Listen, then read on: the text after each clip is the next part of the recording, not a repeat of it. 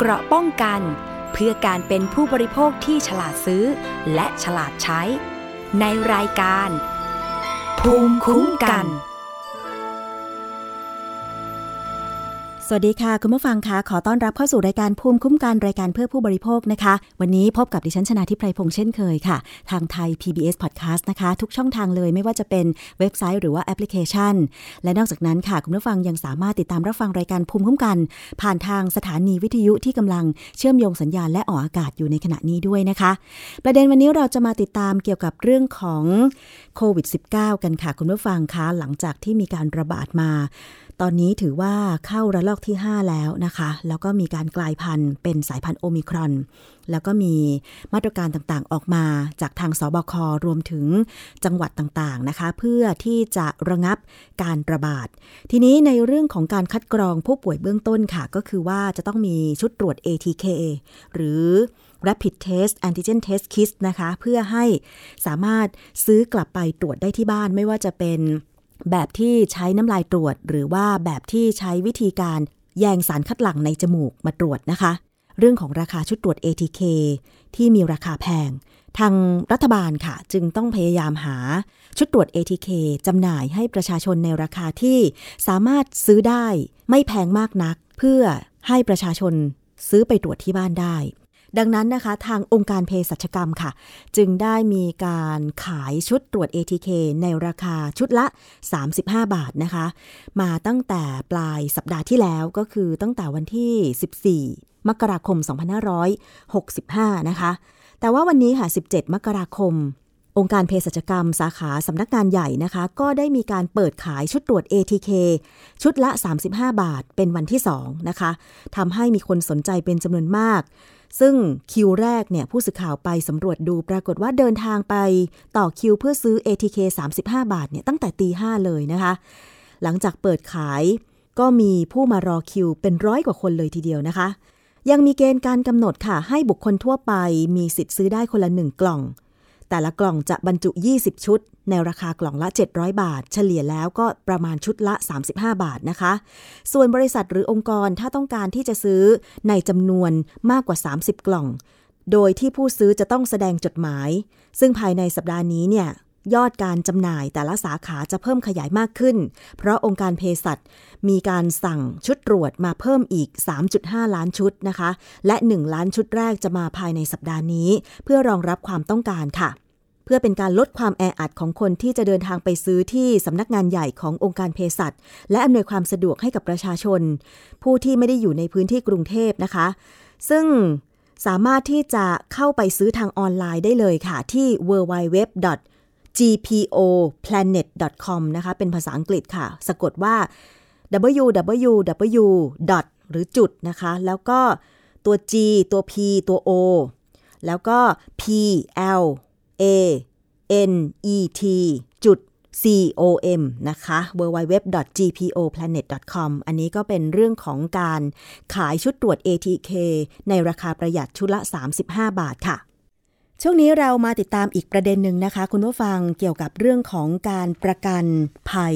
เจอจ่ายจบค่ะ ประกันภัยโควิด -19 แบบเจอจ่ายจบ เจอปุ๊บจ่าย1 0 0 0 0แสนหรือว่าจะมีการบวกค่ารักษาเข้าไปด้วย ก็แล้วแต่กรมธรรม์นะคะ ซึ่งความคืบหน้าที่หลายคนได้ยินได้ฟังจากข่าวนะคะ เกี่ยวกับเรื่องนี้ก็คือว่ามีการจ่ายเคลมประกันร่าช้า แล้วก็รวมไปถึงการที่คอปพอนะคะ ยกเลิก บริษัทประกันนะคะที่อาจจะไม่สามารถจ่ายเคลมประกันให้ผู้เอาประกันได้ถึง 2 บริษัท แล้วปรากฏว่าทางสมาคมประกันวินาศภัยไทยเนี่ยนะคะก็ได้ยื่นอุทธรณ์ต่อคอปพอว่าขอให้ยกเลิกคำสั่ง ในการที่จะบอกเลิกกรมธรรม์ เจอจ่ายจบโควิด -19 นี้นะคะ แต่ว่าล่าสุดค่ะทางคอปพอก็ยืนหยัดที่จะคุ้มครองสิทธิประโยชน์ของประชาชนนะคะ โดยยืนยันว่ากรมธรรม์ประกันภัยโควิด แบบเจอจ่ายจบยังให้ความคุ้มครองปกติ สามารถเคลมประกันภัยกับบริษัทประกันภัยได้ เรื่องนี้ได้รับการยืนยันจากดร สุทธิพลทวีชัยการ เลขาธิการคอปพอนะคะ ซึ่งเมื่อวันที่ 14 มกราคม 2565 นั้น ศาลปกครองกลาง นัดไต่สวนคดีที่บริษัทอาคเนประกันภัยจำกัดมหาชนกับพวก ยื่นฟ้องเลขาธิการคอปพนะคะ กรณีขอให้ศาลเพิกถอนคำสั่งนายทะเบียนที่ 38 ทับ 2564 เรื่องให้ยกเลิกเงื่อนไขการใช้สิทธิ บอกเลิกกรมธรรม์ประกันภัย โดยบริษัทในกรมธรรม์ประกันภัยโควิด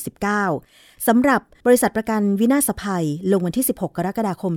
2564และขอให้ศาลมีคำสั่งทุเลาการบังคับ ตามคำสั่งนายทะเบียนที่ 38ทับ2564 เรื่องให้ยกเลิกเงื่อนไขการใช้สิทธิบอกเลิกกรมธรรม์ประกันภัยโควิด -19 สำหรับบริษัทประกันวินาศภัยนะคะ ไว้เป็นการชั่วคราว ก่อนการพิพากษาคดี หรือจนกว่าศาลจะมีคำสั่งหรือคำพิพากษาเปลี่ยนแปลงเป็นอย่างอื่น โดยได้นัดทั้งสองฝ่ายมาไต่สวนเพื่อตรวจสอบข้อเท็จจริง ประกอบการพิจารณาว่า จะรับคำฟ้องไว้พิจารณาหรือไม่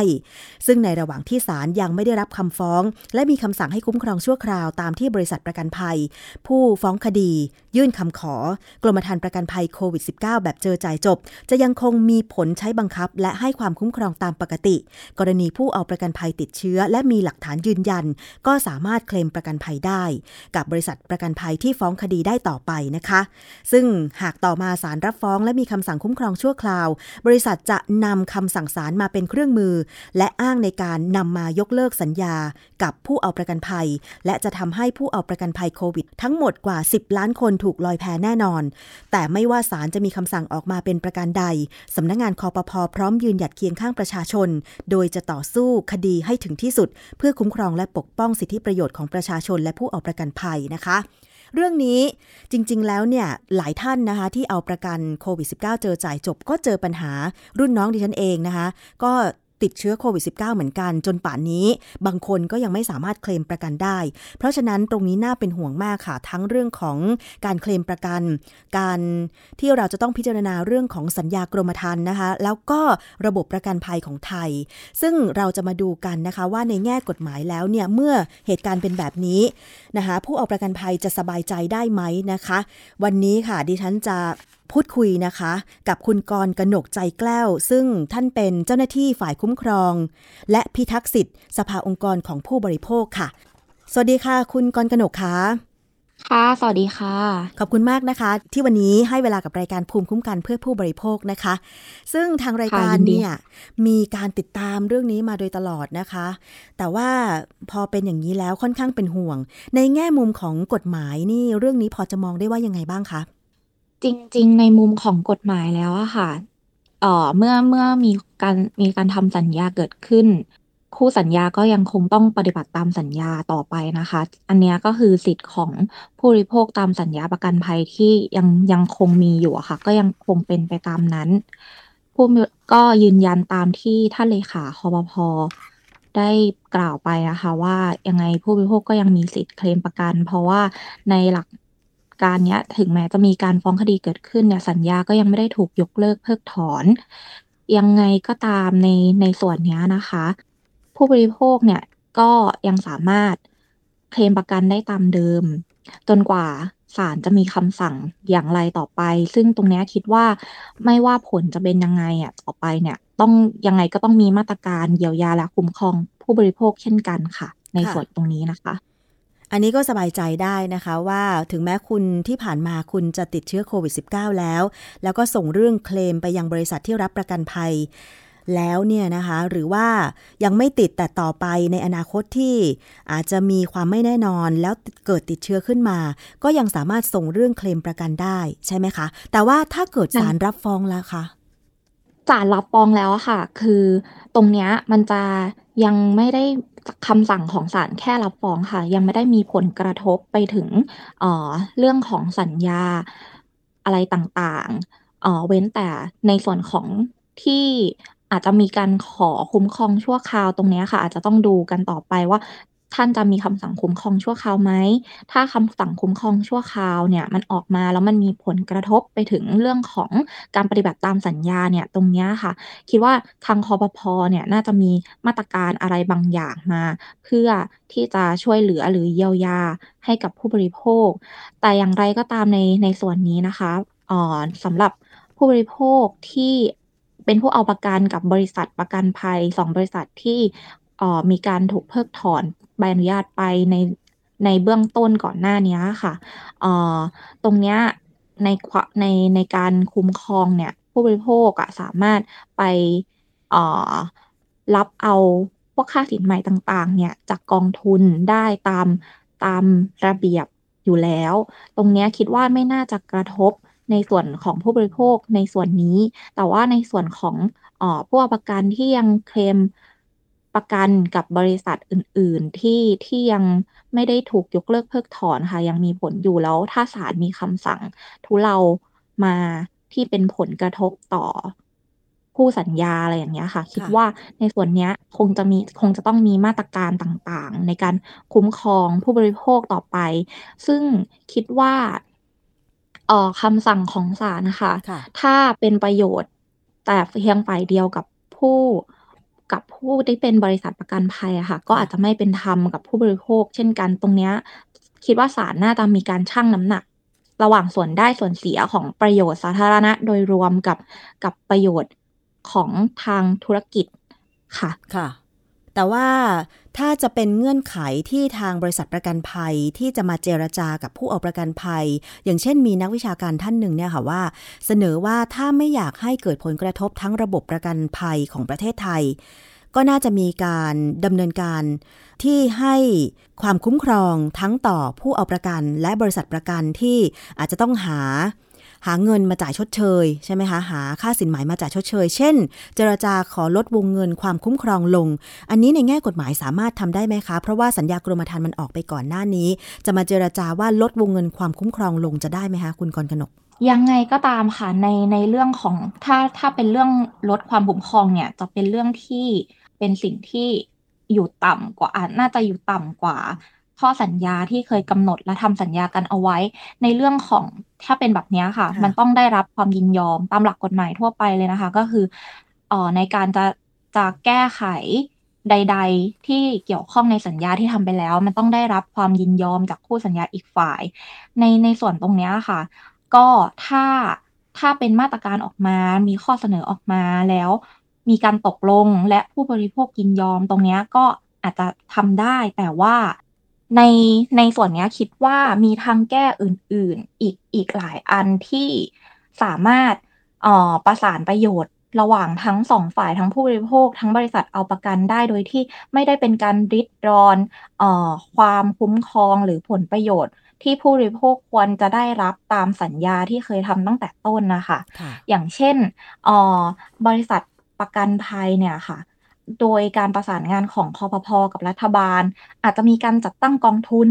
ขึ้นมาเป็นกองทุน เพื่อจ่ายเงินค่าสินใหม่ทดแทนให้กับผู้เอาประกันไปก่อน โดยไม่ต้องไปรอเงินของบริษัทประกันภัยแล้วก็ค่อยค่อย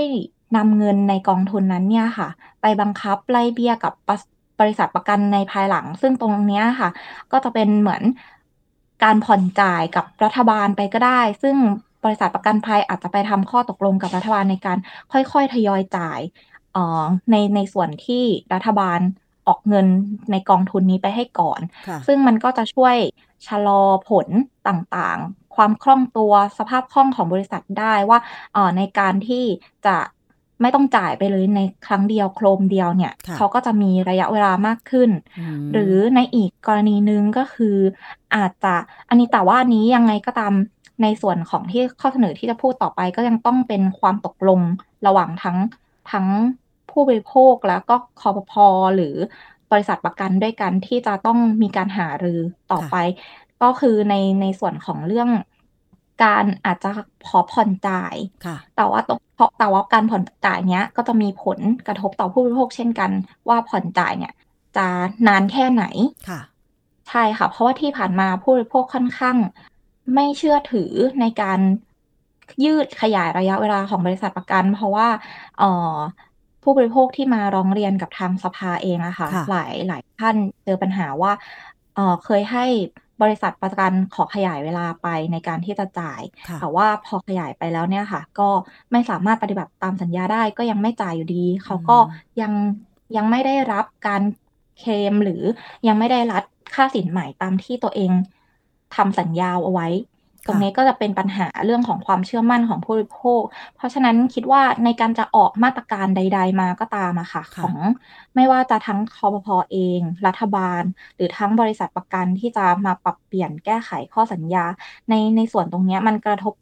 ต่อความเชื่อมั่นของผู้บริโภคทั้งหมด ในการออกข้อบังคับหรือข้อตกลงข้อสัญญาอะไรใหม่ ๆ เพิ่มเติมเข้ามาจะต้อง ระมัดระวังเป็นพิเศษ แล้วก็อาจจะต้องกล่าวเสียงหรือถามความเห็นของประชาชนด้วย เพราะเขาเป็นคู่สัญญาที่มีส่วนได้แล้วก็ส่วนเสียในในเรื่องนี้โดยตรงค่ะค่ะ อันนี้ก็อาจจะเป็นทางออกนะคะที่มีหลาย ๆ คนเสนอนะคะ แล้วก็รวมถึงทางสภาองค์กรของผู้บริโภคด้วยนะคะ แต่ว่าถ้าเกิดผู้บริโภคที่อาจจะไม่มีความเชื่อมั่นแล้วละต่อบริษัทประกันภัยที่ตัวเอง ซื้อกรมธรรม์เจอจ่ายจบไป ตรงนี้ยังสามารถที่จะดำเนินการอะไรต่อได้ไหม เพราะว่าบางคนเนี่ยก็ยื่นเรื่องเคลมประกันไปนานแล้วพอสมควรนะคะ เพราะว่าระลอกที่มีการระบาดหนัก ๆ สุดน่าจะเป็นประมาณเดือน เมษายน 2564 นะคะ อีกช่วงหนึ่งก็คือประมาณกรกฎาคม 2564 แล้วนี่มันมาปี 2565 แล้วบางคนยังไม่ได้รับค่าสินใหม่ทดแทนเลยแบบนี้จะสามารถฟ้องบริษัทประกันภัยได้ไหมคะ ได้ได้ค่ะคิดว่าได้อยู่ เพราะว่า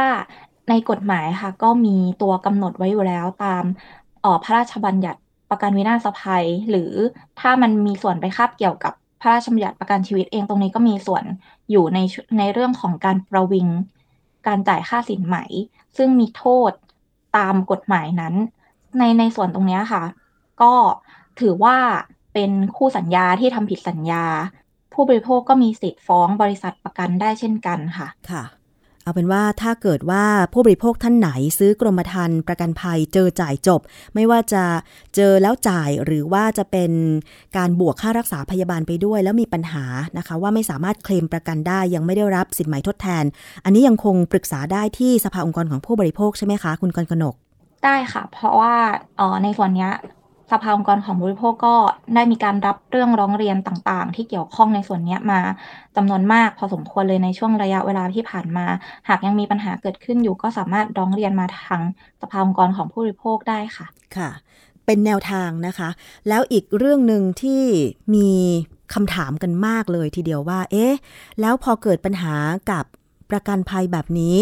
อาจจะลามไปถึงระบบประกันภัยทั้งระบบหรือเปล่า เพราะว่ารู้สึกว่ามันจะมีข้อร้องเรียนของผู้เอาประกันภัย ที่ไม่ใช่เจอจ่ายจบ อย่างเช่น ผู้ซื้อประกันรถยนต์ บางส่วนที่อาจจะไปซื้อประกันบริษัทเดียวกับที่เขาที่เขาขายเจอจ่ายจบด้วย ไม่สามารถเคลมประกันเพื่อซ่อมรถยนต์ได้แบบนี้มันจะเป็นลูกโซ่ไหมคะคิดว่าอาจจะเป็นผลกระทบลูกโซ่ได้เหมือนกันถ้ามองในแง่ของเชิงธุรกิจนะคะ ที่สภาพคล่องของบริษัทอาจจะขาด ขาดช่วงลงไปอะไรประมาณนี้ค่ะ ก็เลยอาจจะวนกลับไปที่ข้อเสนอแรกค่ะ ที่อาจจะต้องมีการพูดคุยประสานงานกับทางรัฐบาลในการที่จะเข้ามาออกมาตรการหรือดูแลเยียวยาในส่วนนี้ค่ะ ในการอาจจะตั้งกองทุนขึ้นมาใช่ค่ะ เพราะว่าในเบื้องต้นนะคะพอพอค่อนข้างเปิดช่องพอสมควรแล้วให้กับบริษัทประกันภัยในการที่จะปรับเปลี่ยนตามสัญญาได้ แต่ว่าต้องมาขอต้องมีการได้รับความยินยอมจากผู้บริโภคก่อน ตามกระแสข่าวหน้านี้ที่มีการออกไปนะคะ มีได้ได้มีในส่วนนี้เข้ามา ซึ่งเพิ่มเติมอีกนิดนึงค่ะ ซึ่งในในการคุยกันในวงของของเครือข่ายผู้บริโภคเองค่ะ ก็มองเห็นว่าในส่วนเนี้ยถ้ามันมีปัญหามากถึงขนาดที่ต้องยกเลิกกรมธรรม์นะคะ ในส่วนเนี้ยในการชดเชยเอ่อการยกเลิกกรมธรรม์แล้ว มันมีปัญหาต้องต้องมีการทวีคูณของค่าสินไหม เอ๊ะ ขอโทษค่ะแต่เป็นค่าเบี้ยประกันที่ผู้บริโภคเคยจ่ายไปค่ะ อาจต้องทวีคูณขึ้นมากกว่าเดิมที่ผู้บริโภคจ่ายไป อาจจะเป็นสิบเท่า หรือกี่เท่าอันนี้อาจต้องมีการคำนวณ เพื่อให้ให้ผู้บริโภคเนี่ยค่ะ ได้รับความเป็นธรรมที่สุด หมายความว่าถ้าใครซื้อกรมธรรม์นี้สมมุติว่า 599 ถ้าบริษัทเจราจาว่าจะขอคืนเบี้ยประกัน แล้วก็จบสัญญาประกันภัยฉบับนั้นไป ก็อาจจะจ่ายเป็น 10 เท่าของ 599 บาทคืนไปอย่างนี้ใช่ไหมคะ ใช่ค่ะประมาณนั้นแต่ว่าอันอันนี้คือตัวเลขที่ที่ลองคิดเล่นๆนะคะ ว่าประมาณ 10 เท่าแต่ว่าจะสามารถคุ้มประโยชน์ของผู้บริโภคแค่ไหน อาจจะต้องคำนวณกับกับตัวทั้งเบี้ยประกันแล้วเอามาเทียบกับตัว ค่าสินใหม่ที่เขาจะได้รับตามวงเงินประกันนั้นนะคะ เอามาเปรียบเทียบกันพื่อไม่ให้ผู้บริโภคเนี่ยค่ะ เสียประโยชน์จนเกินไปด้วย แต่ว่าที่ผ่านมาที่คุณกรกนกบอกว่ามีผู้บริโภคร้องเรียนเข้าไป ยังมีปัญหาค่อนข้างเยอะในการเคลมประกันเจอจ่ายจบแบบนี้ค่ะ ในเรื่องของการประวิงเวลาการจ่ายนี่ส่วนมากเหตุผลของบริษัทประกันภัยจะอ้างว่ายังไงคะ เช่น เอกสารไม่ครบหรือว่า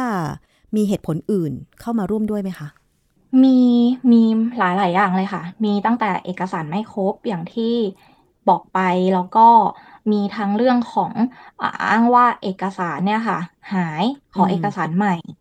มีทั้งในเรื่องของรวมไปถึงเรื่องของใบรับรองแพทย์ ที่มีปัญหาว่า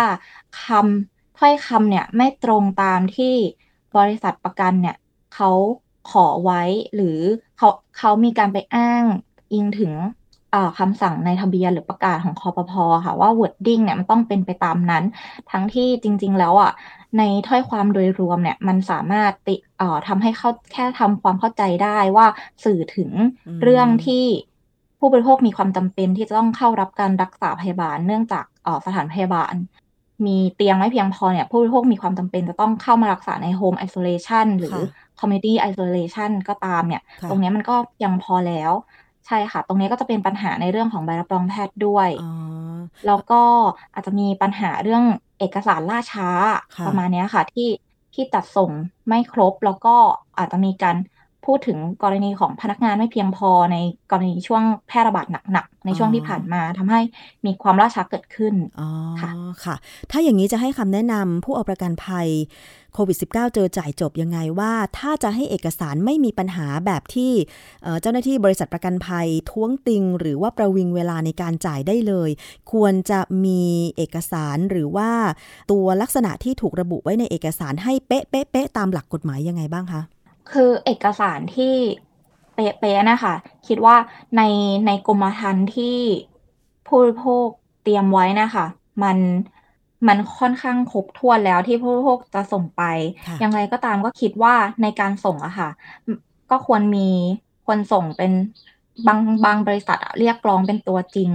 ดังนั้นนะคะก็ควรจะที่จะมีสำเนาหรืออะไรเก็บไว้ แต่จริงๆไม่เห็นด้วยในการที่ต้องส่งตัวจริงไป ควรจะส่งเป็นสำเนา แค่เพียงสำเนาก็เพียงพอ หรือซึ่งเพราะว่าบริษัทเนี่ยสามารถตรวจสอบได้อยู่แล้วค่ะว่ามันเป็นเท็จหรือเป็นจริงอย่างไร ส่วนข้อความอะ ข้อความที่มีการร้องขอให้ผู้บริโภคนำไปแจ้งแก่แพทย์เพื่อให้เขียนใบรับในใบรับรองแพทย์อะค่ะ ตรงเนี้ยจะมีในส่วนของออทางทางกรมการแพทย์คิดว่าน่าจะเป็นของกรมการแพทย์นะคะ จะมีในส่วนของฟอร์มของใบรับรองแพทย์อยู่ คิดว่าผู้บริโภคสามารถโหลดแล้วนำมาใช้ได้ ซึ่งข้อความที่เป็นพอยต์สำคัญที่แพทย์จะต้องเขียนก็คือ ว่าในส่วนของผู้บริโภคเนี่ยค่ะเป็นผู้บริโภคติดโควิดเอ่อที่มีความจำเป็นต้องเข้ารับการรักษาในโรงพยาบาล แต่สถานพยาบาลเนี่ยมีเตียงไม่เพียงพอจึงมีความจำเป็นที่จะต้องทำ home isolation หรือ community community isolation ตรงนี้ก็คือเป็นถ้อย ถ้อยความสำคัญที่บริษัทเขาค่อนข้าง request ค่ะอืมค่ะ เพราะฉะนั้นที่ผ่านมาเนี่ยมันก็มีทั้งผู้ป่วยโควิด ที่ได้รับการรักษาในสถานพยาบาล ไม่ว่าจะเป็นโรงพยาบาลของรัฐหรือเอกชน โรงพยาบาลสนาม อันนี้ก็อาจจะหายห่วงได้เปราะหนึ่งว่าคุณอาจจะได้เข้ารับที่สถานพยาบาล แต่ว่ากรณีของผู้ที่รักษาตัวอยู่ที่บ้าน อันนี้คือเป็นปัญหามากเลยใช่ไหมคะว่า ข้อความที่อยู่ในใบรับรองแพทย์ บริษัท ประกันภัยอาจจะตีความว่าไม่ตรงตามกรมธรรม์ประกันภัย แต่ว่าถ้าเป็นการระบุไปเลยว่าคุณติดโควิด มีความจำเป็นต้องรักษาพยาบาล และสถานและเตียงของสถานพยาบาลไม่เพียงพอ เพราะฉะนั้นจึงต้องรักษาตัวอยู่ที่บ้าน อันนี้ก็คือจะสามารถเคลมประกันภัยได้ตามกฎหมายเลยใช่ไหมคะคุณกรกนก ใช่ค่ะ คือจริง ๆ อันนี้มันเป็นการแก้ที่ปลายเหตุเราพยายามจะแก้ปัญหาที่ต้นเหตุอยู่ในเรื่องของการตีความว่าตัว HICI อะค่ะ มันมันเป็นมันไม่ถือว่าเป็นสถานพยาบาล เพราะว่าจริง ๆ แล้วตามประกาศกระทรวงสาธารณสุขอะค่ะ เขาได้รวมในส่วนของทาง HICI เนี่ย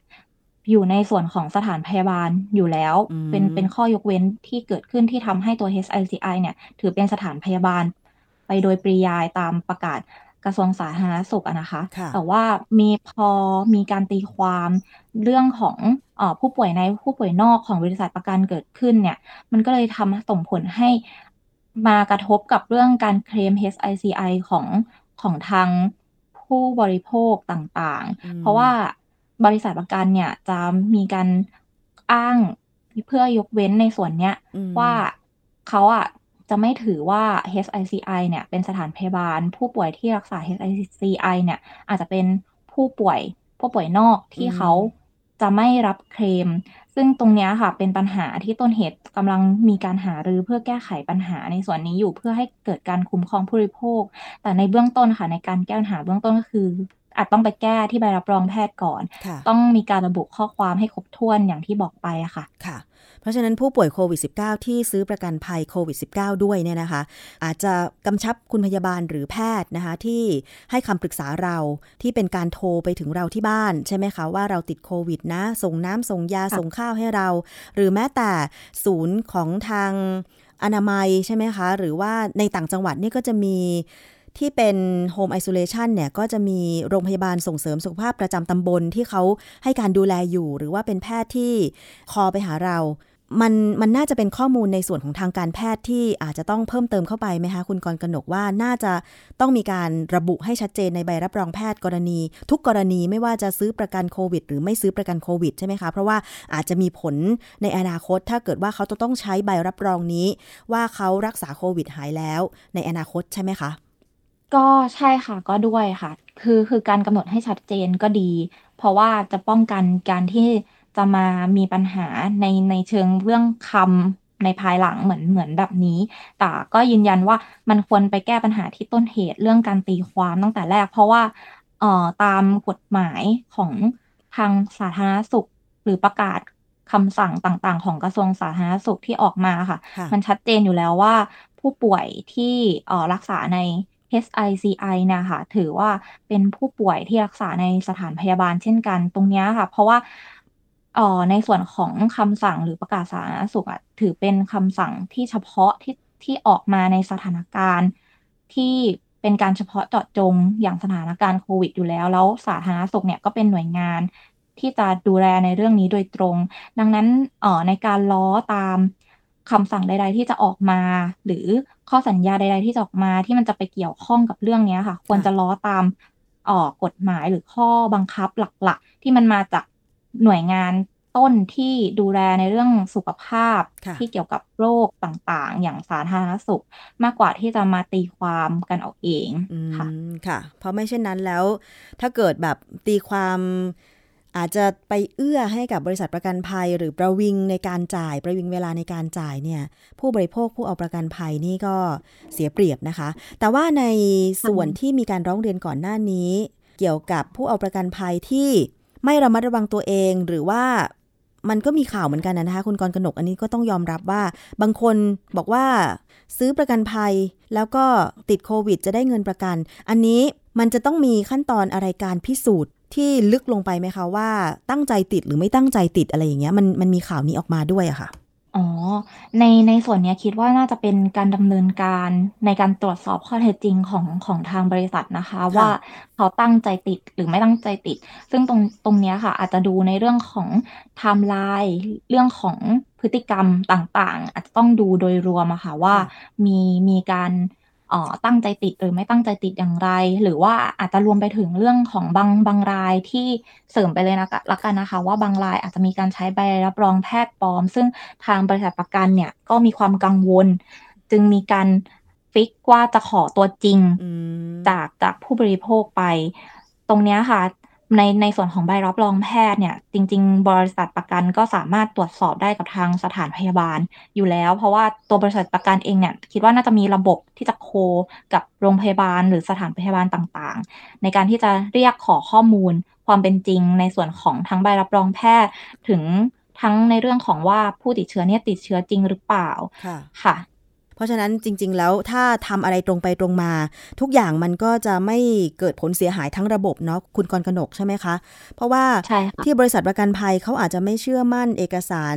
ที่เป็นสำเนา ก็เพราะว่าเนี่ยมีผู้บริโภคที่ที่ทำแบบเนี้ยปลอมแปลง ปลอมแปลงเอกสาร ใบรับรองแพทย์นะคะ แล้วทำให้ตรวจสอบยาก อันนี้บริษัทประกันภัยเขาก็ต้องปกป้องผลประโยชน์ด้วยเหมือนกัน เพราะฉะนั้นเนี่ยถ้าเกิดว่าทุกอย่างมันตรงไปตรงมาดิฉันก็คิดว่าอืมมันน่าจะทำให้ระบบมันลื่นไหล แล้วก็ไม่เป็นปัญหามาแบบนี้นะคะ คุณกรกนกคะค่ะ ท้ายนี้อยากจะฝากอะไรถึงผู้บริโภคบ้างคะในยุคที่อาจจะต้องอยู่กับโควิด -19 ไปอีกนาน แล้วก็อาจจะต้องมีการเรียนรู้ในเรื่องของทั้งการประกันภัยแล้วแง่มุมกฎหมายอื่น ๆ เนี่ยค่ะสำหรับผู้บริโภคเองนะคะ ก็อาจจะฝากแค่ว่าต้องตรวจสอบในส่วนของไม่ว่าจะทำสัญญาหรืออะไรไปในส่วนนี้ค่ะ เพราะว่าพอโควิดมาผลกระทบต่างๆก็คงเกิดขึ้นเยอะทั้งในเรื่องของออทางด้าน สภาพคล่องของผู้บริโภคเองด้วย ไม่ว่าจะเป็นสัญญาประกันหรือสัญญาการขอสินเชื่อต่างๆ ค่ะ อาจจะต้องตรวจสอบในในเรื่องของข้อสัญญาให้ดีให้ถูกต้อง อาจต้องอ่านให้ครบถ้วน เพราะว่าไม่ว่าจะเป็นดอกจันหรืออะไรต่างๆ เพราะว่าพอผลกระทบทางโควิดมาผู้ประกอบการก็จะมีเพิ่ม ข้อสัญญาตรงนี้นู่นนั่น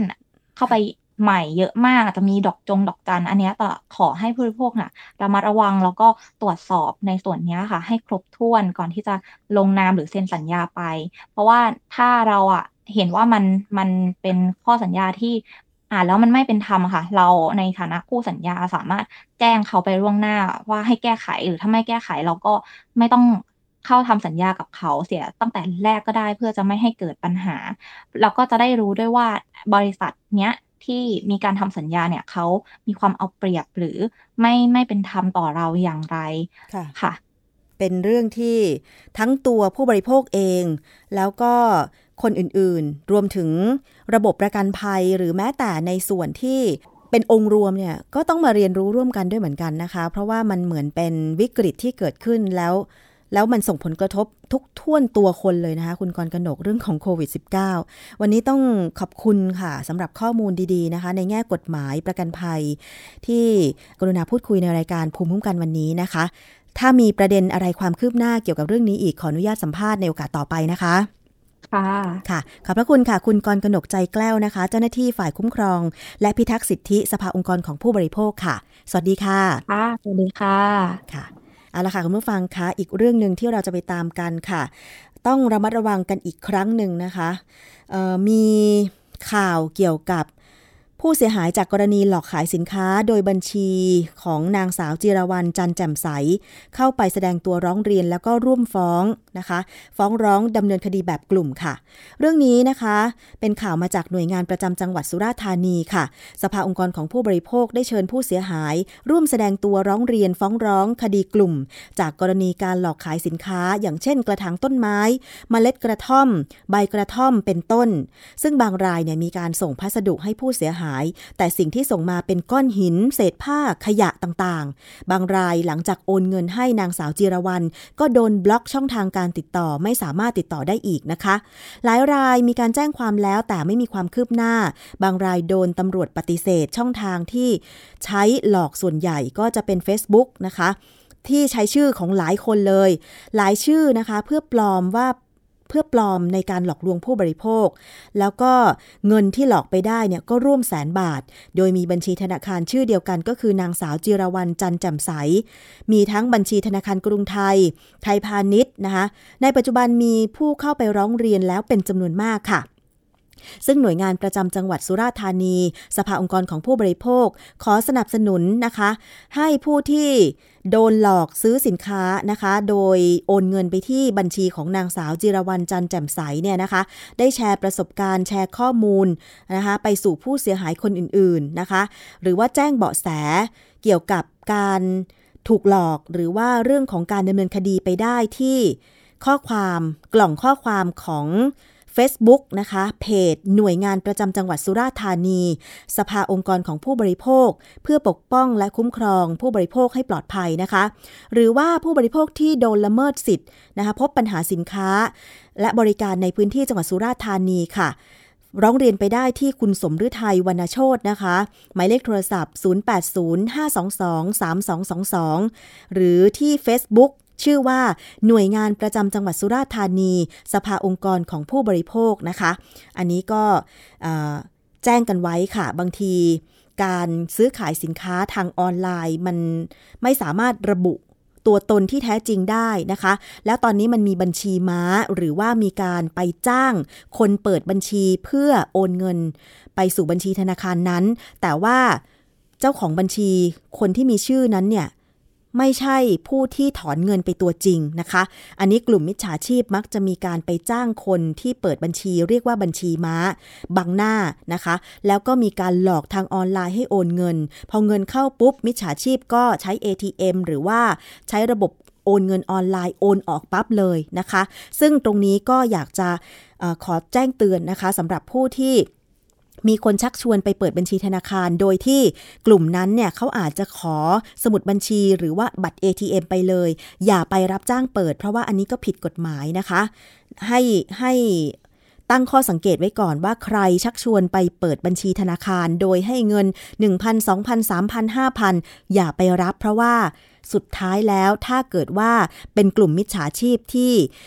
หลอกลวงคนอื่นๆเนี่ย ผู้ที่รับจ้างเปิดบัญชีก็จะได้รับโทษตามกฎหมายอย่างแน่นอนนะคะ อันนี้ฝากกันไว้ด้วยค่ะ นี่คือช่วงแรกของรายการภูมิคุ้มกันรายการเพื่อผู้บริโภคนะคะ เรายังมีอีกช่วงหนึ่งไปฟังกันเลยดีกว่า คิดก่อนเชื่อ ดิฉันคุยกับดรแก้วกังสดานนภัย นักพิษวิทยาค่ะ วันนี้คุยเรื่องของพืชชนิดหนึ่งคุณผู้ฟัง ถือว่าเป็นวัชพืช แต่ว่าตอนนี้ต่างประเทศค่ะ เขานำมาศึกษาและวิจัย เพื่อใช้สกัดเป็นยารักษาโควิด -19 จะเป็นดอกอะไรเป็นวัชพืชชนิดไหนไปฟังกันเลยในช่วงคิดก่อนเชื่อค่ะ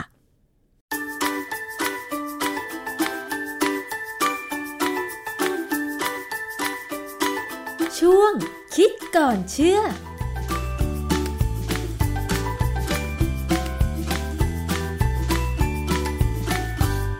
พบกันในช่วงคิดก่อนเชื่อกับดรแก้วกังสดานนภัย นักพิษวิทยากับดิฉันชนะทิพไพรพงษ์เช่นเคยนะคะ วันนี้เราจะมาคุยกันเกี่ยวกับเรื่องของงานวิจัยที่ก้าวหน้าไปอีกขั้น ในการรักษาเชื้อโควิด -19 ในการรักษาผู้ติดเชื้อจากโควิด -19 หรือซาโควี2ค่ะคุณผู้ฟัง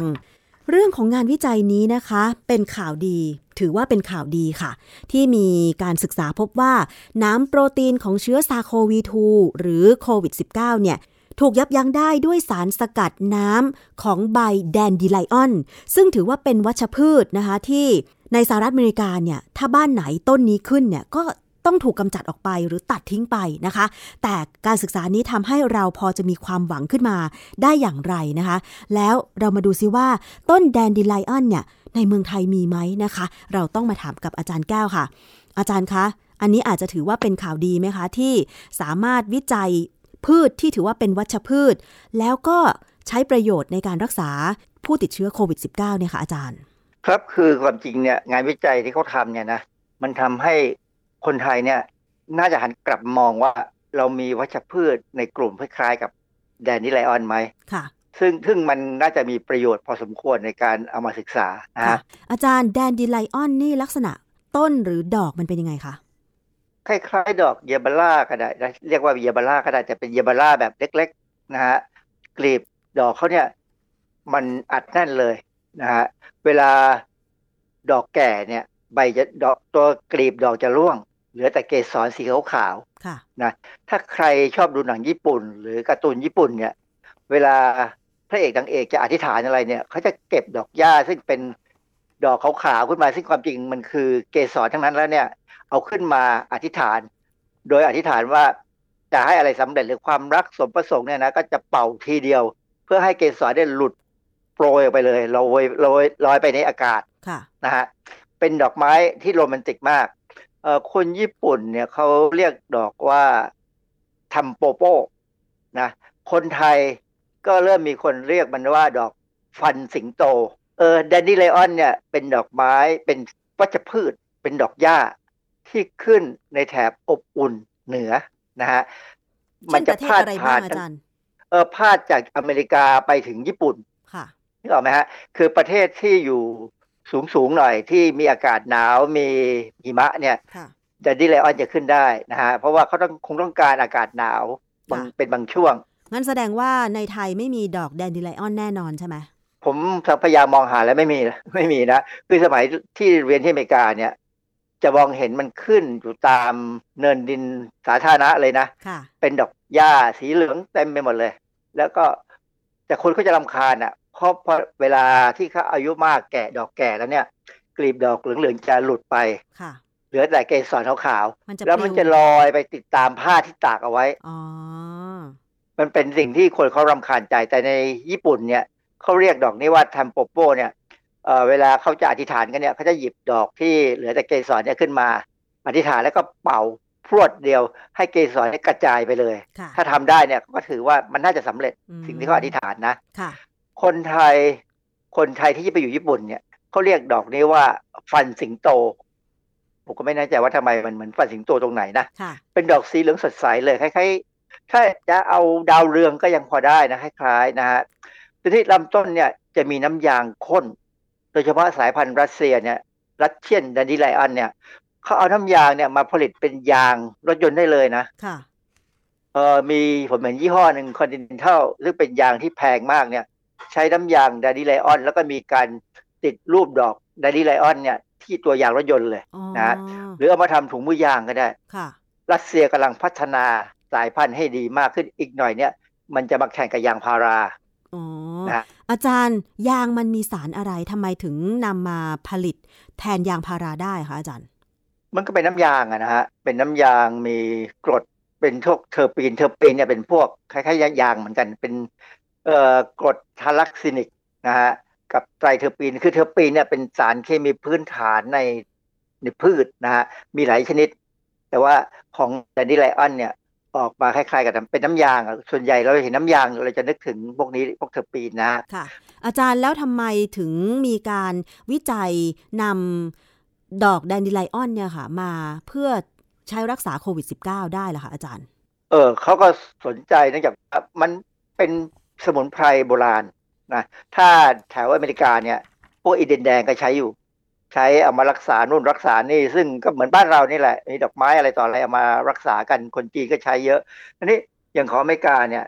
เกินนักนักวิจัยเนี่ยมองหานู่นหานี่ก็เอามาทำเพื่อจะผลิตอะไรใหม่ ๆ ออกมานะฮะก็มีผลงานตีพิมพ์ชื่อ ดอกแดนดีไลอันยับยั้งการจับตัวระหว่างตัวรับที่ผิว เซลล์ E2 และโปรตีนหนามของซาโควี2 D614 อย่างมีประสิทธิภาพรวมถึงสายพันธุ์ที่กลายพันธุ์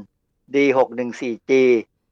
N501Y K417N และ E484 ในหลอดทดลองค่ะความจริงเนี่ยเอ่อเจ้าซาโควี2 D614 เนี่ย คือสายพันธุ์เริ่มต้นเลยจากอู่ฮั่น แล้วมันก็จะกลายพันธุ์ไปเป็นเดลต้าเป็นอะไรก็ตามเนี่ยเขาเขามีรหัสของเขาจริง ๆ เนี่ย ชื่อเดลต้าอัลฟาอะไรนั้นเป็นชื่อที่เรียกให้อ่านง่ายค่ะแต่ถ้าจะอ่านให้ถูกต้องตามหลักวิชาการเดี๋ยวเขาจะเป็น D614G N501Y อะไรก็ตามนะ คือสารสกัดจากดอกแดนดิไลอันเนี่ย มันสามารถจับไวรัสซาโควี2ได้ตั้งแต่เริ่มต้นไปถึงที่กลายพันธุ์ต่างๆนาค่ะซึ่งปัจจุบันเนี่ยเรามีกลายพันธุ์มาถึงเป็นโอไมครอนแล้วเนี่ยนะก็เข้าใจว่ามันคงจับได้ด้วยอืม บทความที่ตีพิมพ์ในวารสาร Bioarchive ของปี 2021ค่ะแต่ที่ Bioarchive เนี่ยก็เป็นวารสารที่ตีพิมพ์โดยยังไม่มีการ peer review นะ แต่ต้องการผลงานนั้นเร็ว เพราะฉะนั้นเขาก็ตีพิมพ์นี้แล้ว เดี๋ยวเขาคงจะไปตีพิมพ์อีกในวารสารวารสารที่มี peer review อืมนะเพื่อให้มันน่าเชื่อถือมากขึ้นเขาบอกว่าพบว่าองค์ประกอบคือสารประกอบที่มีน้ำหนักโมเลกุลสูง ในสารสกัดใบแห้งด้วยน้ำ สามารถขัดขวางการเข้าจับตัวระหว่างโปรตีนหนาม รูปแบบดั้งเดิมนะ D614 เนี่ย และรูปแบบที่กลายพันธุ์เนี่ยเออเขาว่ามันจับเจ้า SARS-CoV-2 ได้ดีนะฮะคือเซลล์ที่เขาใช้ศึกษาเนี่ยเป็นเซลล์ผนังเซลล์ปอดและไตของมนุษย์ที่เลี้ยงเอาไว้ คือเซลล์พวกนี้จะมี ACE2 ซึ่งเป็นตัวรับ SARS-CoV-2 ได้ใช่ไหมฮะค่ะ เข้าใจนะว่าไวรัสเนี่ยจะเข้าไปที่เซลล์ไหนก็ตามเนี่ยเซลล์นั้นต้องมี ACE2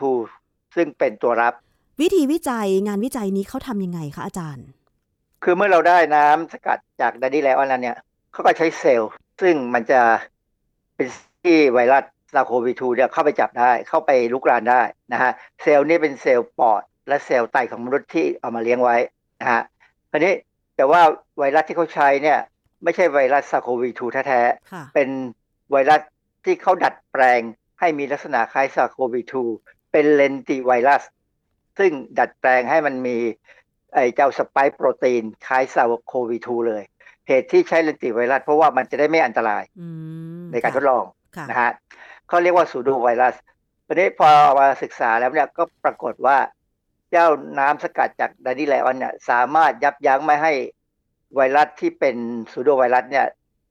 เข้าไปลุกรานเซลล์ที่เขาเลี้ยงเอาไว้ได้นะทีนี้แนวโน้มในงานวิจัยเนี่ย มันทำให้บอกได้ว่าเออสามารถที่จะหาทำเป็นเหมือนทำยาขึ้นมาเพื่อที่จะกำจัดไวรัสที่กำลังกำลังจะเข้าไปใน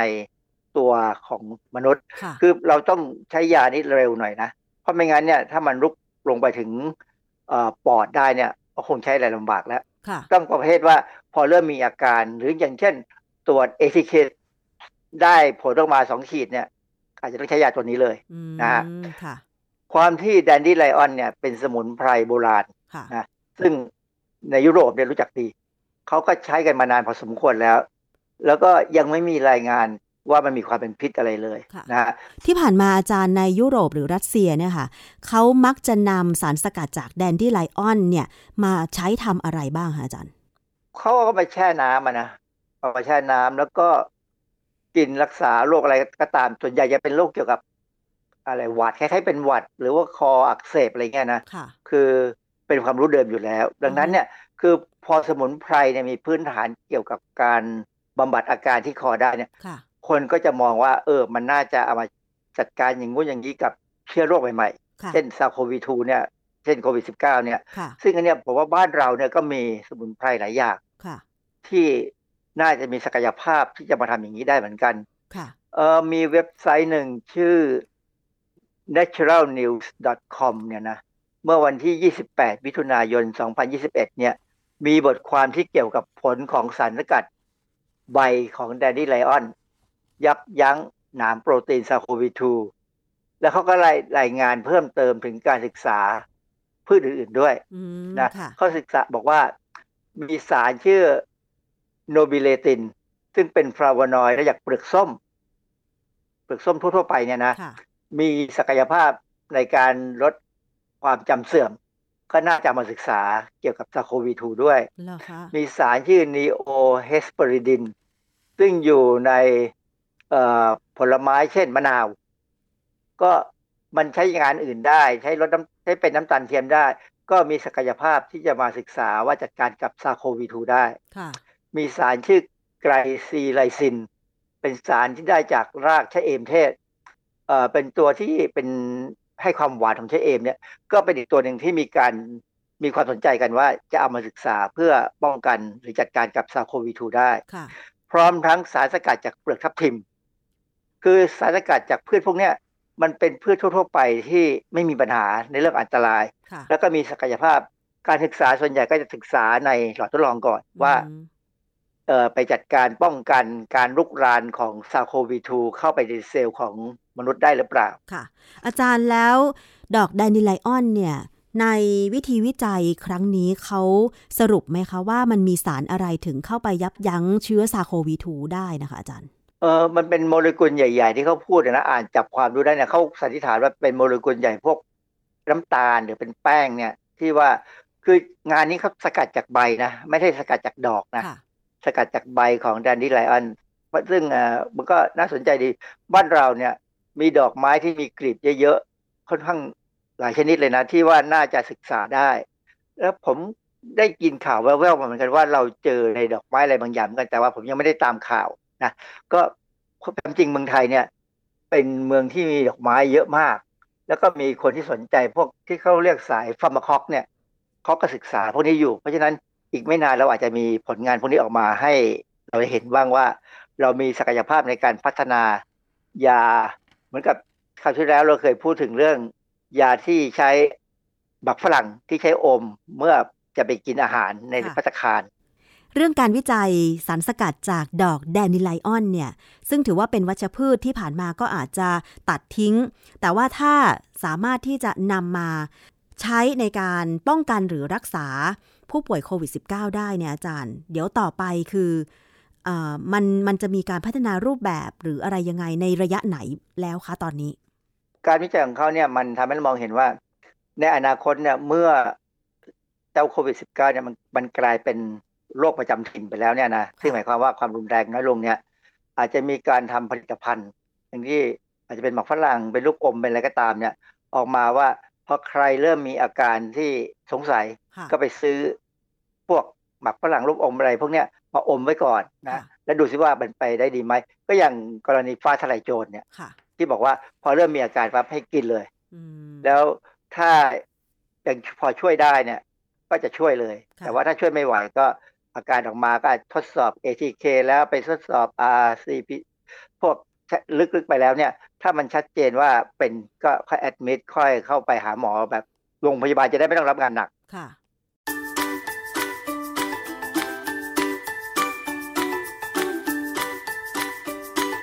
ช่วงคิดก่อนเชื่อ